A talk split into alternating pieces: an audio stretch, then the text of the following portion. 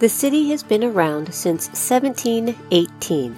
It was a small, narrow landmass that was a cultural melting pot with the local Native American tribes, Mississippi on one side and swamps on the other. But as the French realized its potential, it kicked the local tribes out and drained the swamps, giving it room to grow. Today it is alive with music practically steeping from the historical buildings along the French Quarter. The authentic Creole cuisine can be found everywhere thanks to its strong, unique African, Caribbean, French, Spanish cultural background. Its history, strength, resilience, the imagery, the voodoo, the vampires, and the haunts. Mm, there is no place in the world like America's New Orleans. Welcome my name is Elizabeth Bougeret, and I'm that person that, when studying the many facets of history, likes to peek behind the curtain, investigate the hidden passages, drop into the rabbit hole, or dare to walk in the shadows because we all know that's where the good stories can be found. Take a listen then to discover what dark or peculiar pieces of American history can be found this week from my bag of bones.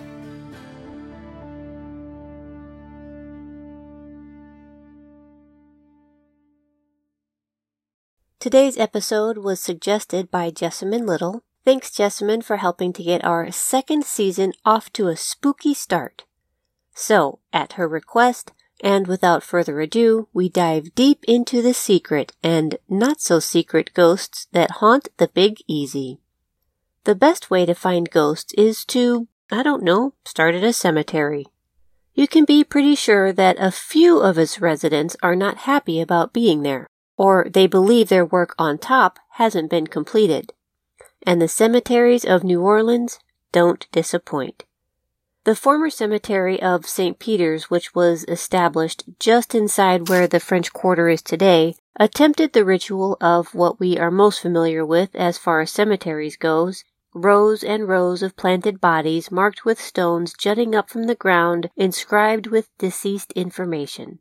However, being at, or sometimes even below, sea level, this proved to be an unfortunate choice.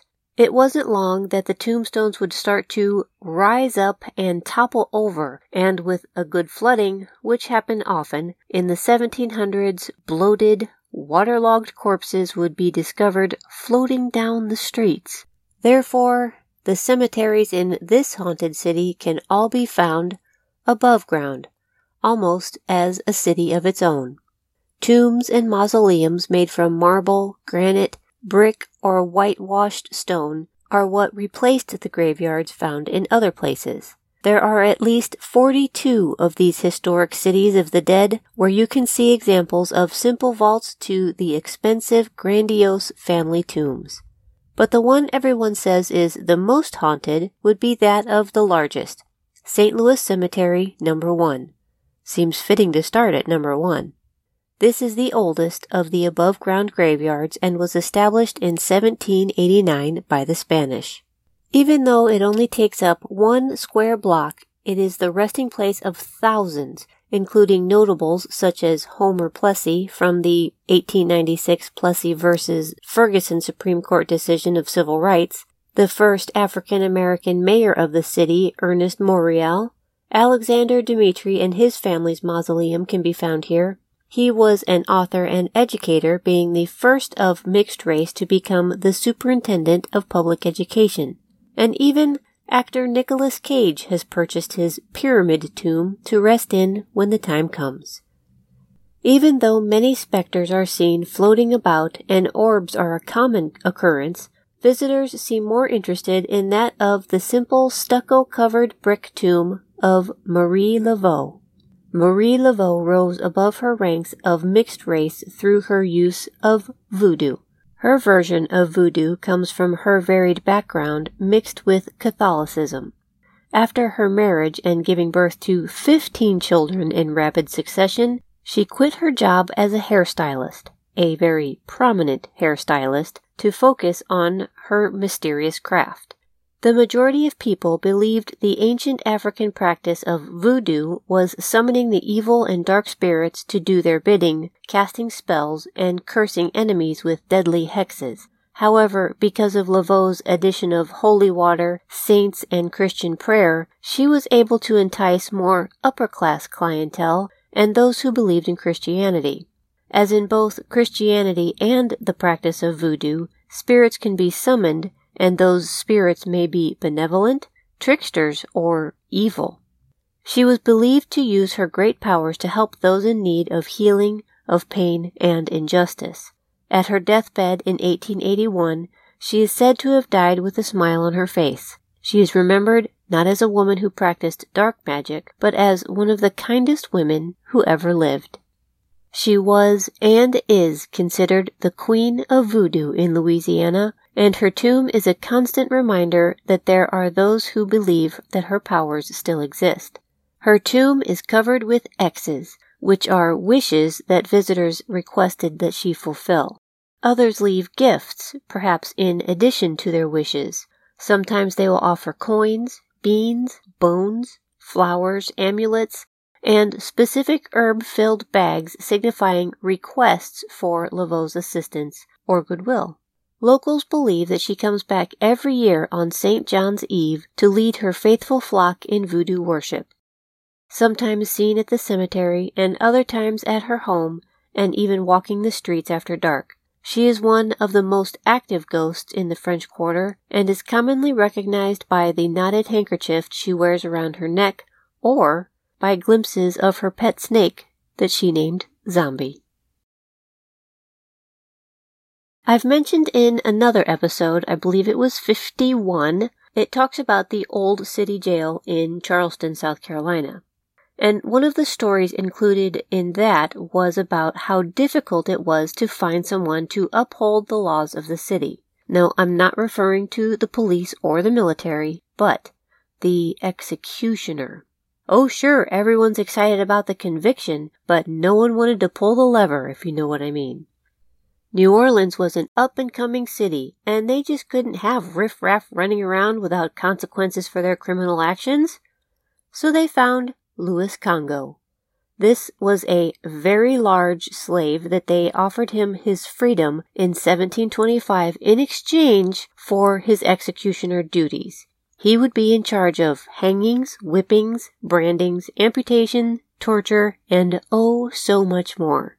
In addition to his freedom, he also received 1.7 acres of land on the outskirts of New Orleans and an ongoing supply of wine or other alcoholic beverages. His wife was allowed to live with him, but she was not granted her freedom. Plus, there were bonuses. He could earn extra cash for additional punishment. For example, for every flogging, he would earn 10 pounds. But he could be compensated 40 pounds for every time he burned someone alive or tortured the criminal by breaking him on the wheel. For those who may not be familiar with the wheel of torture, it was when a person was tied spread eagle to an oversized wagon wheel. The wheel was spun and the executioner would hit the moving target in various parts of the body arms, legs, thighs, stomach, chest, head, the object was to keep them alive for as long as possible until the desired result was achieved, either confession or all the way to the death. Louis had to be careful not to break the bones of the wrist or ankles so the criminal would not be able to escape his bindings. Louis Congo was not only the executioner for other slaves or Africans, but he was allowed to carry out his punishments on whites. This did not make him very popular. There are several documented incidents of where Congo was attacked and brutally beaten. The attacks were investigated and punishment did come to the attackers, and the Attorney General of the time would say, quote, the life of said Congo would not be secure if such murderous thugs were tolerated. Right. They wouldn't want to have to find another executioner.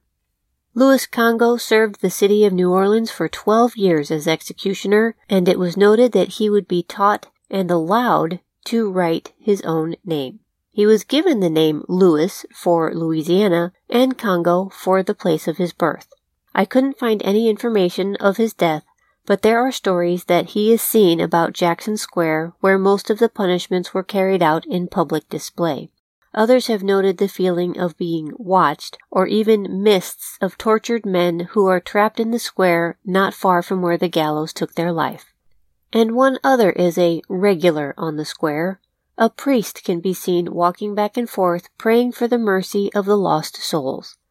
The stories say that he appears and then moments later vanishes, but a unique smell of incense lingers.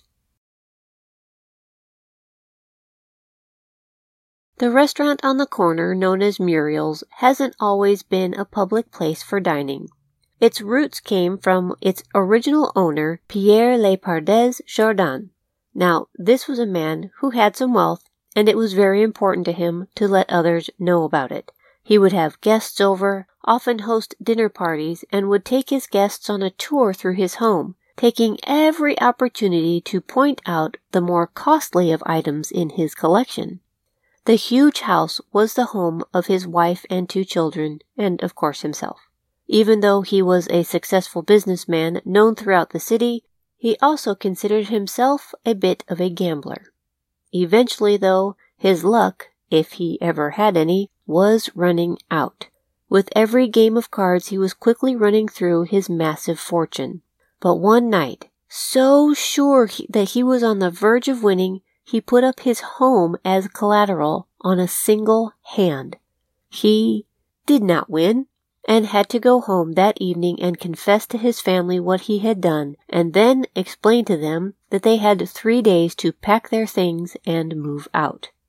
By the time he reached his home, thoughts of shame and embarrassment swirled around his head, knowing that soon everyone would discover what he had done, and the ridicule and mocking that was sure to follow was something more than he could bear.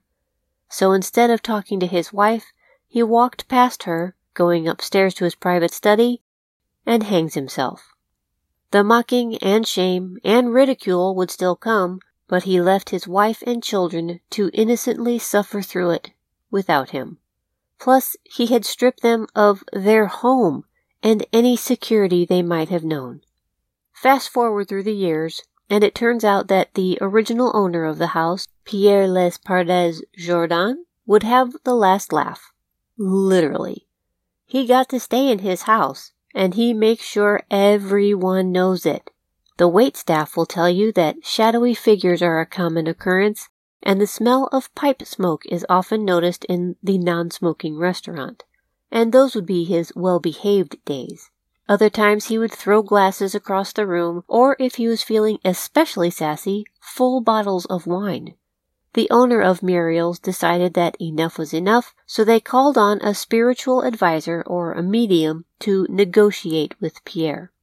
So this medium goes up to the room where Pierre committed suicide, and then when the powwow was over, the medium explained that Pierre still thinks that this is his house, and by opening it up to guests and serving food and wine, it looks like a party that he was not invited to.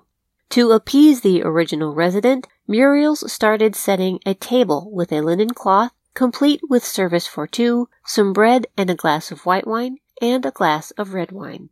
The results Rare are the evenings when the master of the house causes a fuss. See, it's all just about getting along.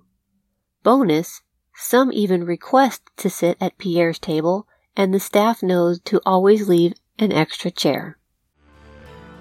Hey everyone, it's Elizabeth Bougeret here with Bag of Bones, and I have to tell you I am so excited to have Lumi deodorant as part of the Bag of Bones family.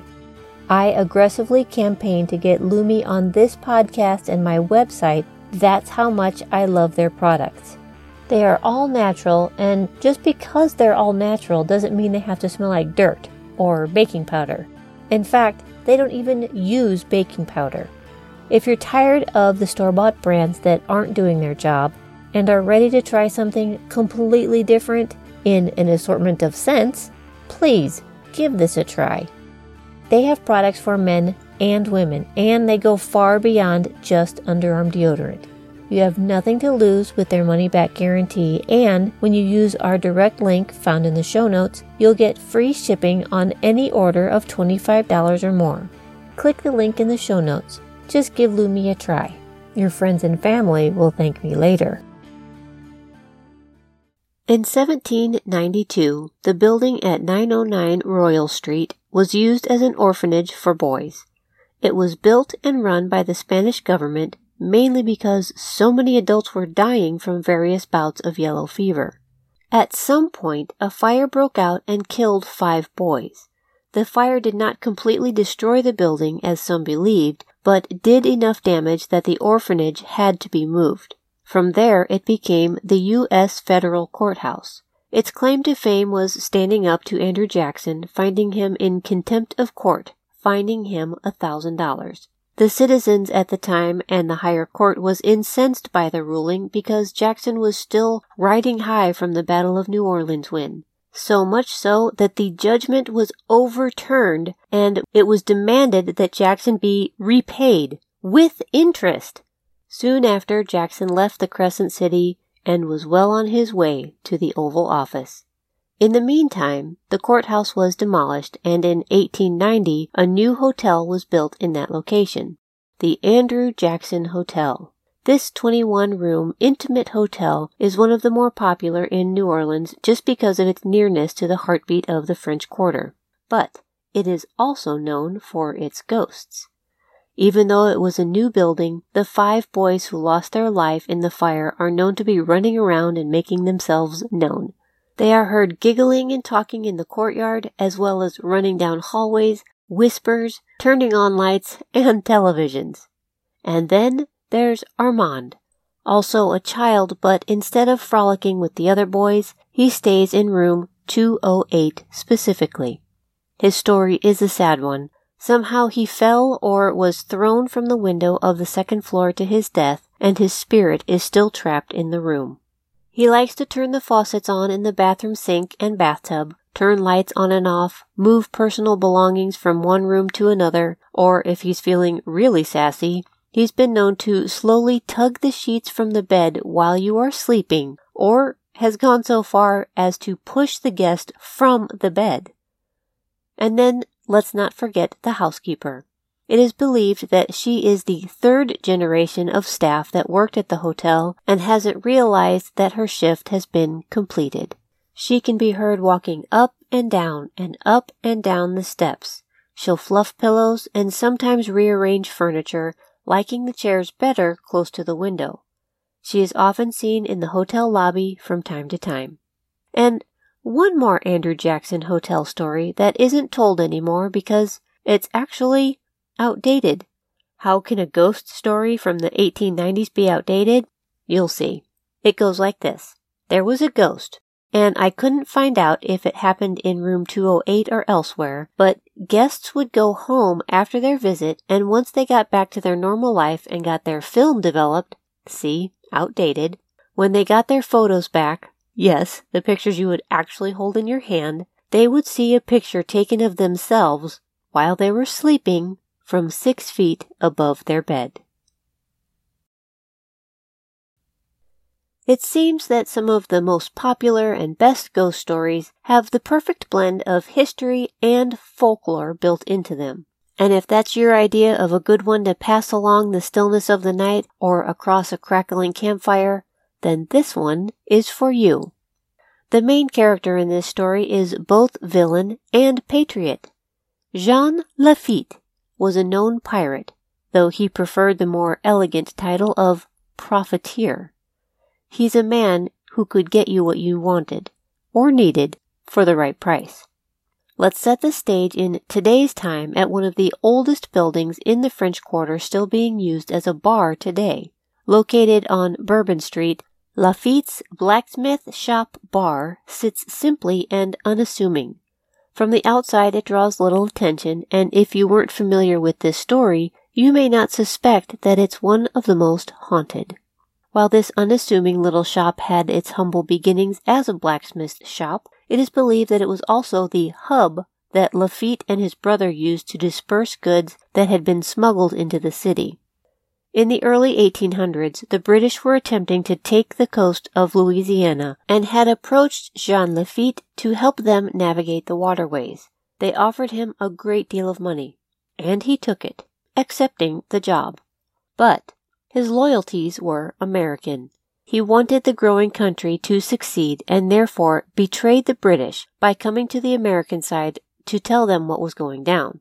A second payment, I'm sure, was paid, but he honored this agreement and actually does not get enough credit for the part he played in leading the Americans to a successful win in the Battle of New Orleans. In his dealings, Lafitte had connection in the most unique of places and implored his people to participate in holding off the British. The battle projects the age of the common man when it defeated the military enemy with a ragtag collection of unlikely patriots. Lafitte was able to pull together the Kentucky, Louisiana, and Tennessee militia, Choctaw Indian warriors, freed slaves, plus smugglers and pirates and other sailors to aid the last minute military troops put in place quickly by then Major General Andrew Jackson. It was a catastrophic defeat for the British, one in which Jackson took all the glory, carefully creating his resume for his eventual presidency. A soldier from Kentucky later wrote, quote, when the smoke had cleared and we could obtain a fair view of the field, it looked at first glance like a sea of blood. It was not blood itself, but the red coats in which the British soldiers were dressed. The field was entirely covered in prostrate bodies. Lafitte was perfectly willing to let Jackson take the credit. Lafitte did his best work in the shadows anyway. But he was all in now an American through and through, and his leadership reflected it.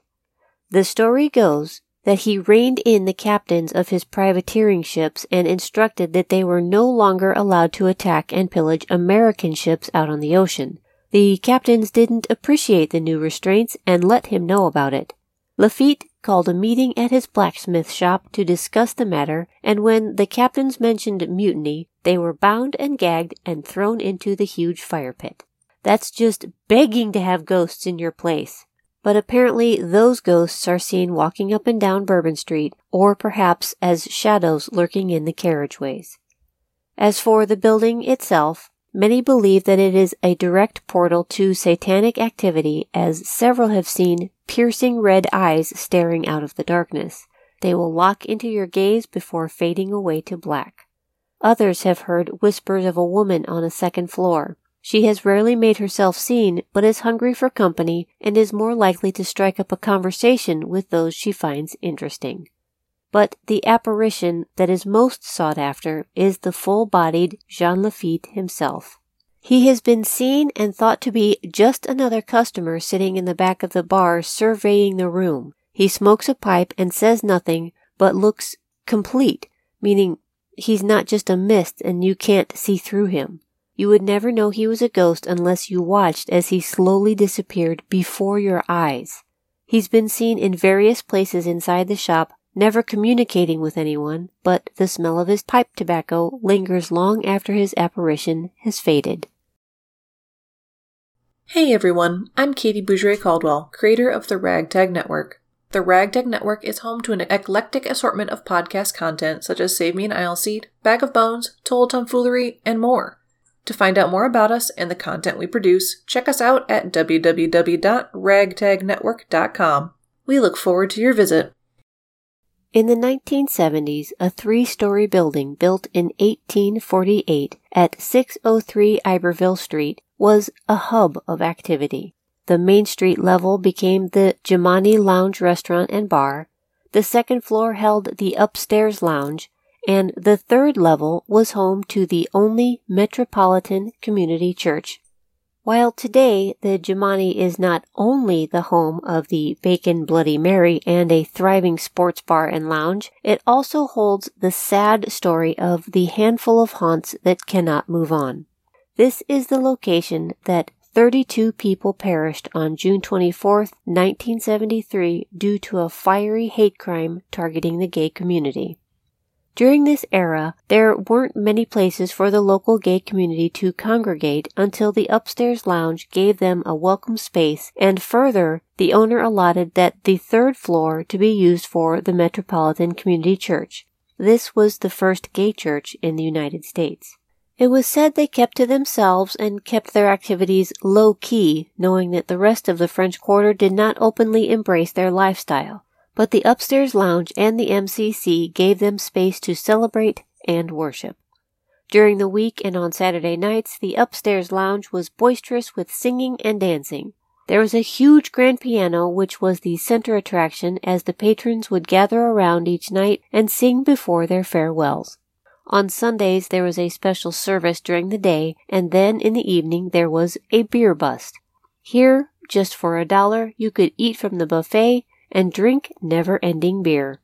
On the Sunday of June 24th, around 125 people came for the Sunday service, and most of them ended up staying for the beer bust. This was a private event, so you had to be admitted into the building via a buzzer and a back entrance. Around 8 p.m., the buzzer for the door sounded, and most assumed that it was for a cab service. It was about time for the beer bust to start winding down. So they buzzed the door to be unlocked to let whomever in. No one ever came in the door, and by the time someone opened the door to check, they discovered that the back wooden stairs were engulfed in flames. They were trapped. The floor to ceiling windows were covered in bars, and only a few knew of a second exit. One of the bartenders attempted to get people to follow him down the second secret passageway, but it was too late. The fire spread through the top floor, and by the time the fire department arrived, the fire had burned itself out. Thirty-two had perished, and another fifteen were treated with smoke inhalation and burns. Today, the second floor now houses the kitchen for the sports bar, and the third floor remains empty, partially damaged as a reminder to the tragic event. However, that's not the only thing that keeps the tragedy relevant. The Jimani is alive with the spirits that are believed to have stayed behind from the fires. Guests have heard tragic screams and cries for help. Glowing orbs are a regular occurrence and caught on film on numerous occasions.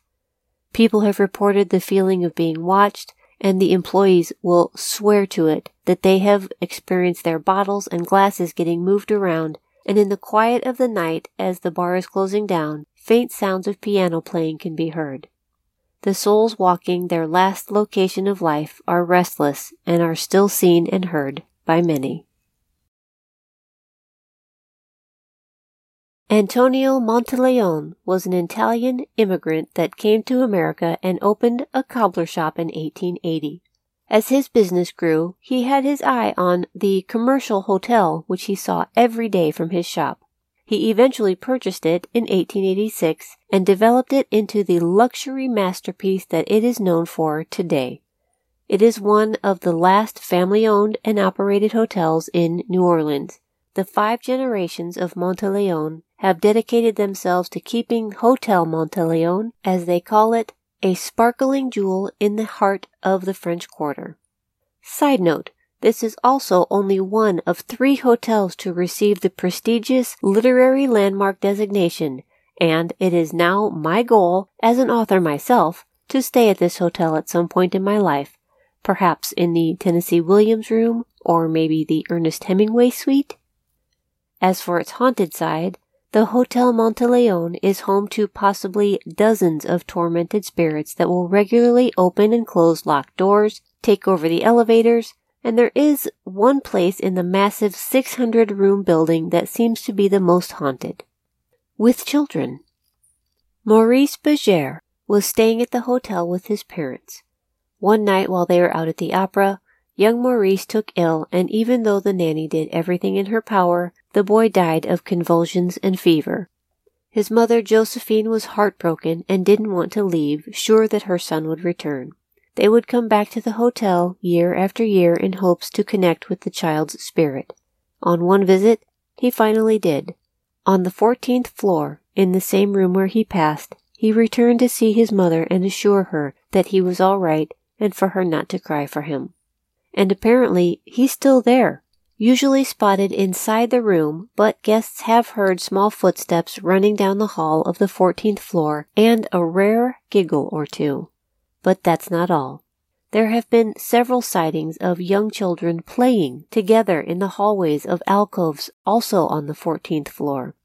And even more creepy, more than one family with young children have mentioned that on their way up or down the elevator, it always manages to stop at level 14. Those that dare to step out of the determined elevator have been chilled by the cold air and the uncomfortable feeling that causes their hair to stand on end. The hotel happily embraces the stories of its historical hauntings and are more than accommodating to those who request a room on the 14th floor. They insist that in all the years of reports, the ghosts have never been malevolent and just want to play.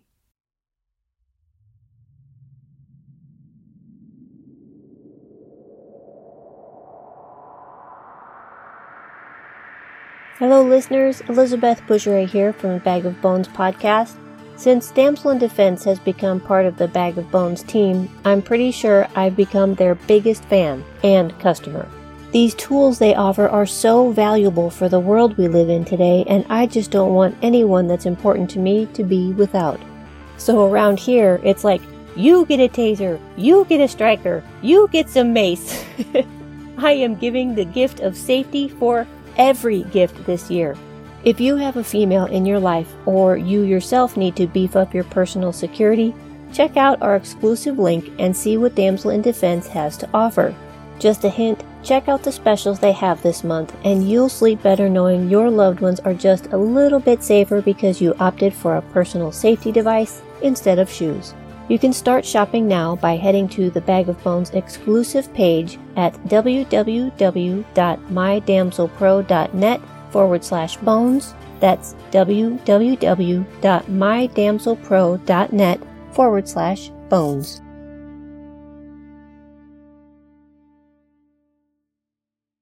For a city as old as New Orleans, you can't help but expect some hauntings. But if you have a crazy doctor in the neighborhood, that's a sure sign there's going to be some long lost, unhappy patients. And for you, I've found just the guy. A little backstory.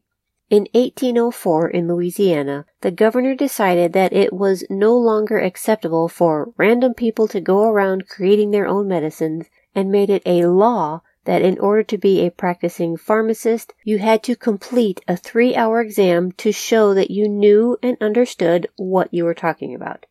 In 1816, Dr. Louis Dufilho Jr. was the first to successfully pass the test and become a licensed pharmacist. In 1823, he opened his own shop. Fast forward to 1855. Dr. Dufilho decided to return to France and sold his business to his student, Dr. James Dupas. And here is where history gets messy. For all the advancement Dr. Dufilho made in modern medicine, Dupas's blatant disregard for the science set the area back decades. As if his mentor taught him nothing, Dupas went back to concocting his own recipes using any combination of questionable ingredients but his reputation for how he treated his pregnant clients, or rather victims, is how he will be remembered in the medical history books. People began to notice that pregnant women would go in to see the doctor and never come back out. Reports have said that he prescribed questionable medicines for his patients that caused many to die, develop addictions, and cause deformities in prematurely delivered babies. But for the slave women, it was even worse. The stories claim that he conducted torturous experiments on pregnant slaves. No one can say how long this practice went on or how many died by his hand. They believe that he would dump the bodies out a back door to a waiting carriage and deposit them in the swamps or into the Mississippi River. His evil practices turned to sheer madness when he himself contracted syphilis and it destroyed his brain, eventually killing him in 1867. And yet, it's not the last that was seen of Dr. Dupas. He is still believed to be wandering around the pharmacy where he spent his time doing unthinkable to the helpless. The staff will tell you that he sets off the night alarms, rearranges bottles on the shelves, throws books, and even shows himself in full form walking down the stairs. And one final story. The ghost of St. Roch Cemetery is a dog. In 1868, the city was under a plague of yellow fever. The pastor of the Holy Trinity Church prayed regularly for the safety and healing of his patrons. He chose St. Roch to protect his people. Father Peter L. Thevis vowed to build a chapel to honor him if his congregation could be spared of this deadly plague. No one from his church died, and good to his word, Father Thevis began to build the St. Roch Chapel, which was completed a few years later and the cemetery was included. When Father Thevis had passed, he was buried in the center of the chapel under the marble floor at the foot of the statue of St. Roch, where it is believed that the guardian saint has sent his beloved dog to watch over the grounds. St. Roch is considered the saint to call on when there is plague, disaster, or disease. The man prior to his sainthood was born in France in 1295. It was said that his prayers and touch could heal the sick during the plague. While in Rome, he himself was afflicted by the plague and was forced to retreat from the city and thought to die in the woods. Instead, a dog found him and would bring him bread and lick his wounds until he was healed. Roch would return to the city, dog at his side, and continue to heal the sick. He became the popular saint to call on for healing during plagues. Apparently, the saint and his faithful companion continue to watch over Father Thevis's most faithful, buried in the cemetery of St. Roch, as a shadowy canine is said to walk the grounds after dark. But if anyone tries to approach it, it disappears. There have also been sightings of a shadowy hooded figure as well. You know, I can hear you. What? You're not even going to mention the most famous haunted mansion and character from New Orleans? How can you do a New Orleans episode without mentioning Dauphine Lalaurie? Hold your sassy comments. Lucky for you, listener Amber Simon requested Ms. Lalaurie has her own episode. So the Crescent City hauntings don't stop here, friends. You'll just have to stay tuned. But for now, we bring our second episode of the second season to a close. As always, if you are enjoying these stories of our dark past, could you please take a quick moment to leave a five star rating and review? I would love to be able to share these stories with others who would find them interesting, entertaining, and, dare I say, perhaps even educational. If you have any comments or questions, you can find me hanging around our Facebook page or Instagram at Bag of Bones Podcast. I love hearing from you. Next week, I am excited to bring you a request from listener Brian McEnery on a topic we have yet to delve into World War II. I'm Elizabeth Bougeret. Until next week, then.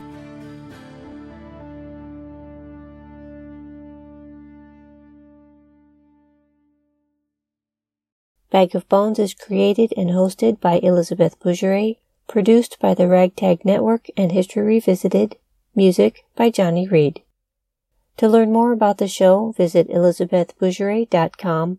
For more podcasts from the Ragtag Network, visit their website at www.ragtagnetwork.com. Copyrights by Elizabeth Bougeret and DCT Enterprises.